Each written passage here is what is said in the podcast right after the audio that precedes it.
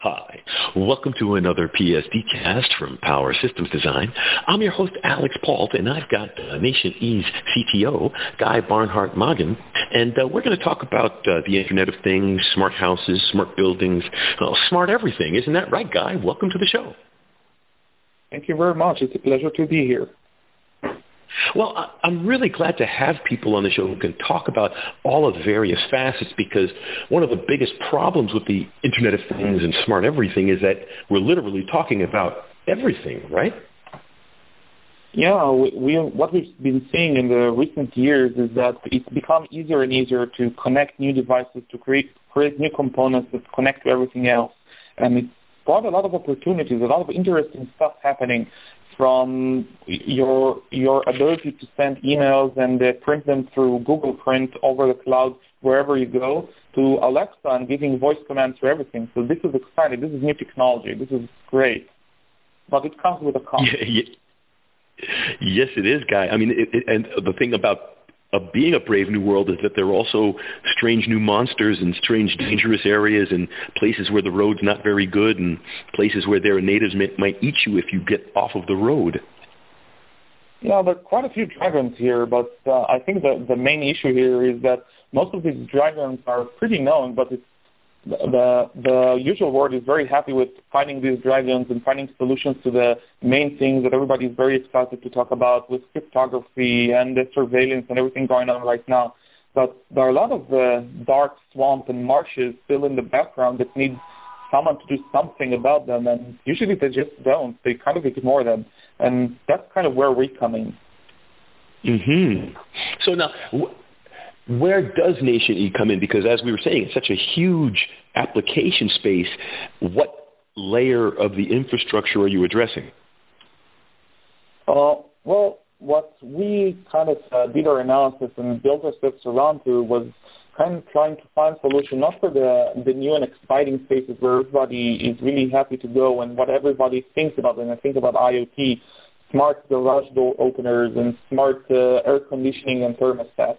But if you're looking back to the industry, to where you, you're actually manufacturing things and you have assembly plants and you have your power plants and uh, uh, smart buildings that are actually not that smart, and you find out that all of these systems have been around for years and years, and in some cases tens of years, two decades, three decades they've been around, and nobody never thought about how they're going to react once you connect them to the internet.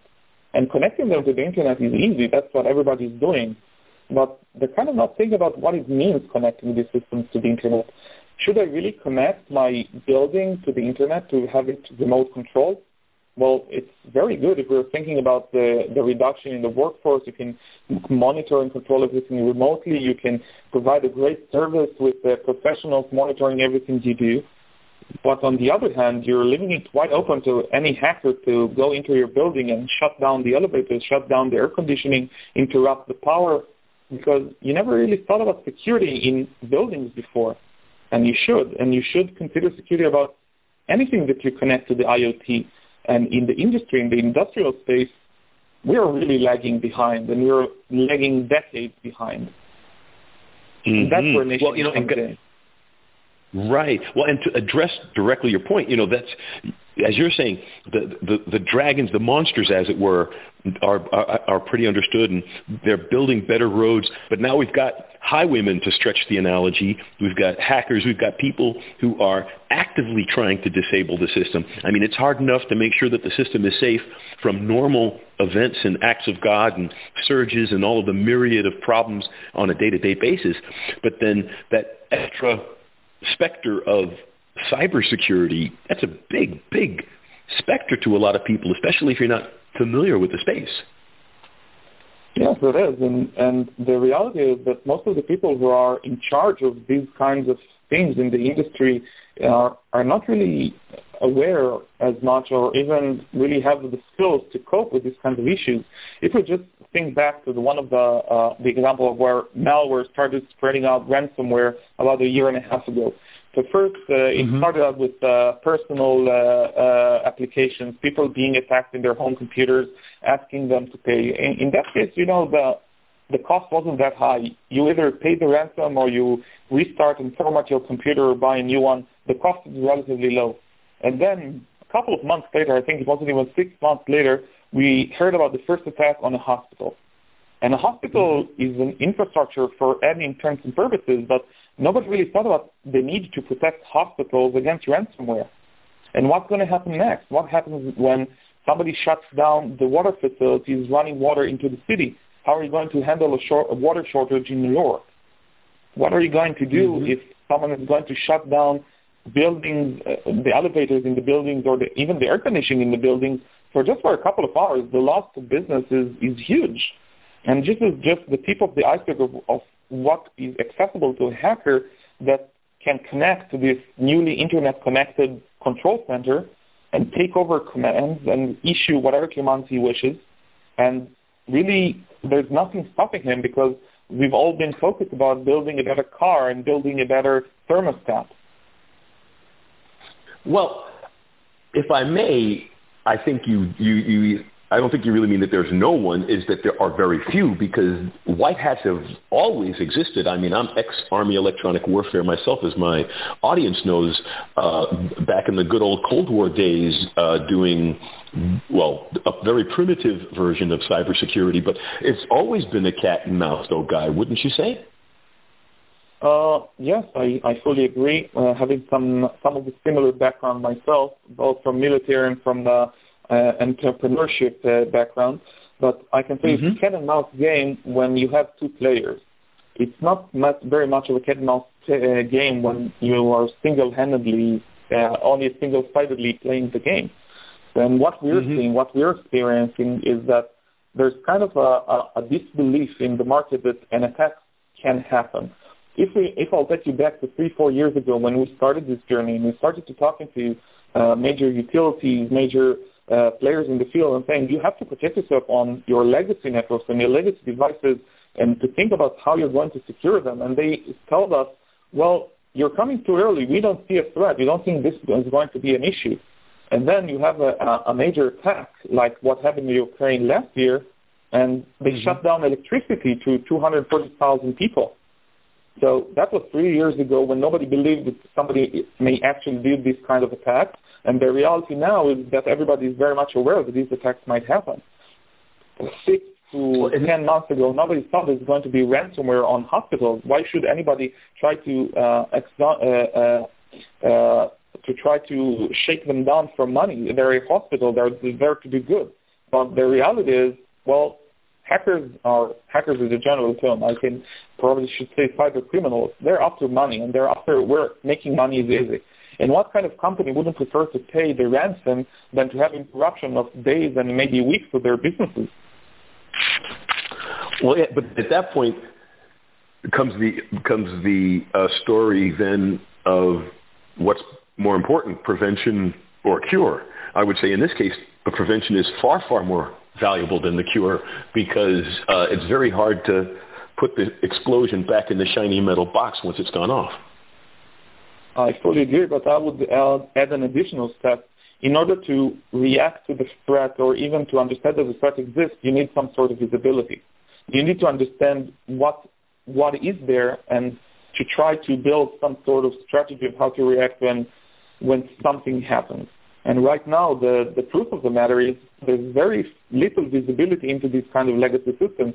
They were just weren't built this way. Right. Just to give an example, so, if you have if you have a device that phones home twice a day to give its report, and the report doesn't carry any kind of authenticity records or or any kind of uh, uh, assurance that you're actually speaking to the right device, how do you know that your system is still up and running? Right. Well, and that's the thing, guy, is it's a evaluative cautionary situation as well. You can't just simply apply a blanket solution because my refrigerator is important to me, but it's much more desirable to have hackers turn my refrigerator off than to turn off the local hospital's ICU. So I think different layers of security and different, just as we have in the modern world, better locks on nicer buildings or more important facilities, I think there also need to be layers in the uh, cybersecurity as well. Well, I think that first of all, I fully agree with you, but I see two two different points that you're making, and I'd like to elaborate on them. The first of them Please. is that usually when people think about IoT, they think about the the internet in their homes, the the, the refrigerating, triggering the the grocery list. But when I'm talking about IoT, I'm actually talking about the IIoT, the industrial Internet of Things, because that comes and uh, hooks into your second point. Attacking a home is not very lucrative. Cyber criminals don't really care about uh, private homes. There's, there's, not much money in it. Although if you right. kind of uh, have a, a, a home automation system and you can lock someone out from their own home unless they pay a ransom, you can make some money out of that. But think about industry. If you have a, a manufacturing plant, let's say that uh, has uh, 500 people working for it, manufacturing whatever they, the, it is that they're manufacturing, from refrigerators to, to uh, uh, all kinds of machinery. Even think about, I don't know, Amazon warehouses. And if you're ransoming that warehouse and saying, I've got complete control of your system and I'm not going to give you back the control unless you're going to give me money, that's lucrative. That's what cyber criminals are after. And that is why they're going after hospitals. They know that the hospitals don't have any protections in place. They're easy to shake down for money, and they would prefer to pay whatever needs to be paid than to rebuild their entire system from scratch. Exactly, exactly. So now, what are some of the things that you're doing to address this? Because this is obviously a big situation with a lot of moving parts. Well, the first thing that I can tell you is that uh, I like to use the metaphor, metaphor that uh, security is built in layers. And you need a lot of different layers of security, and that's a lot of uh, uh, different opportunities, different opportunities to protect against very different kind of attack vectors.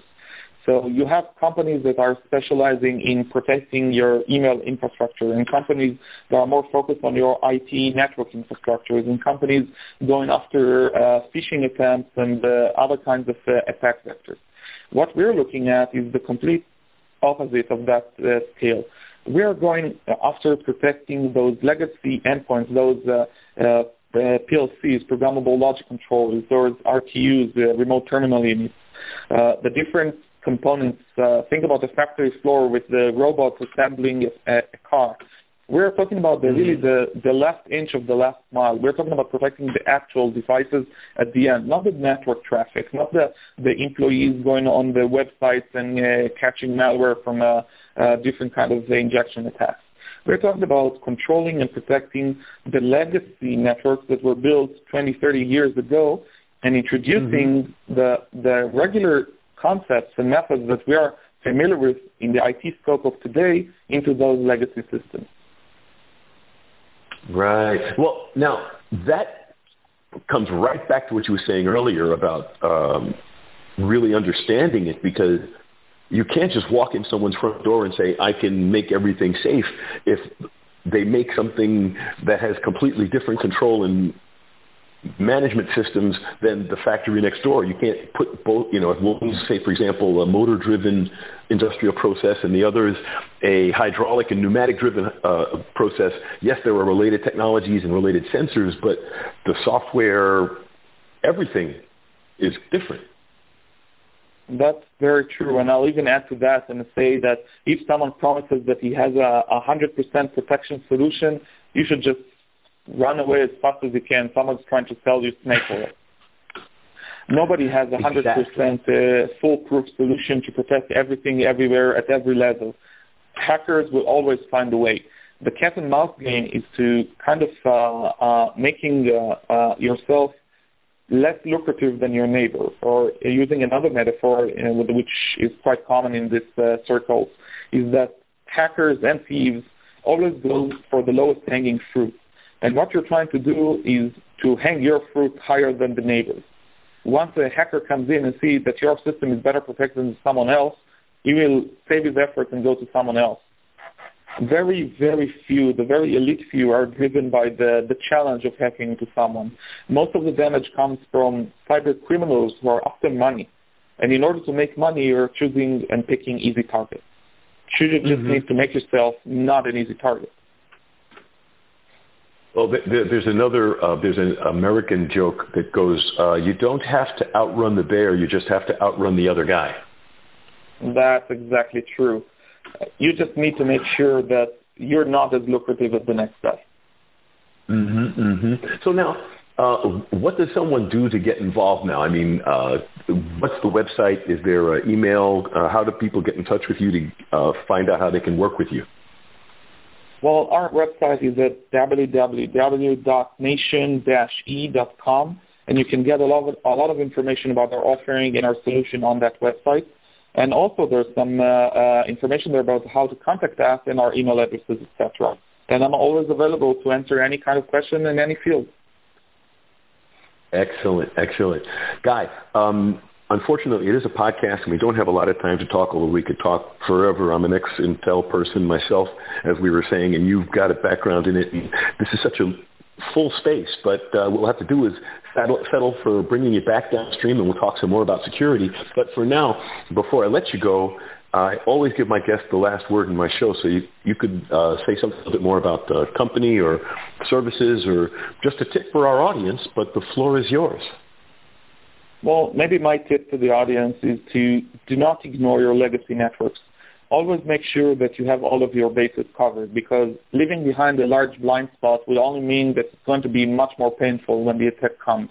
And the attack will come. Agreed, agreed. So, Guy, thank you so much for taking the time to be on the show. I'm really glad that we had you here, and it's also good to remind our audience that the security is as, as important as the functionality because reliability is not just based on the hardware today. So I really appreciate you taking the time. Thank you very much for having me. Oh, the pleasure is mine. And I'd like to thank everyone out there in the audience for taking the time to be with us. We wouldn't be here without you. Tell your friends. This is Alix Paultre for Power Systems Design. Have a great day.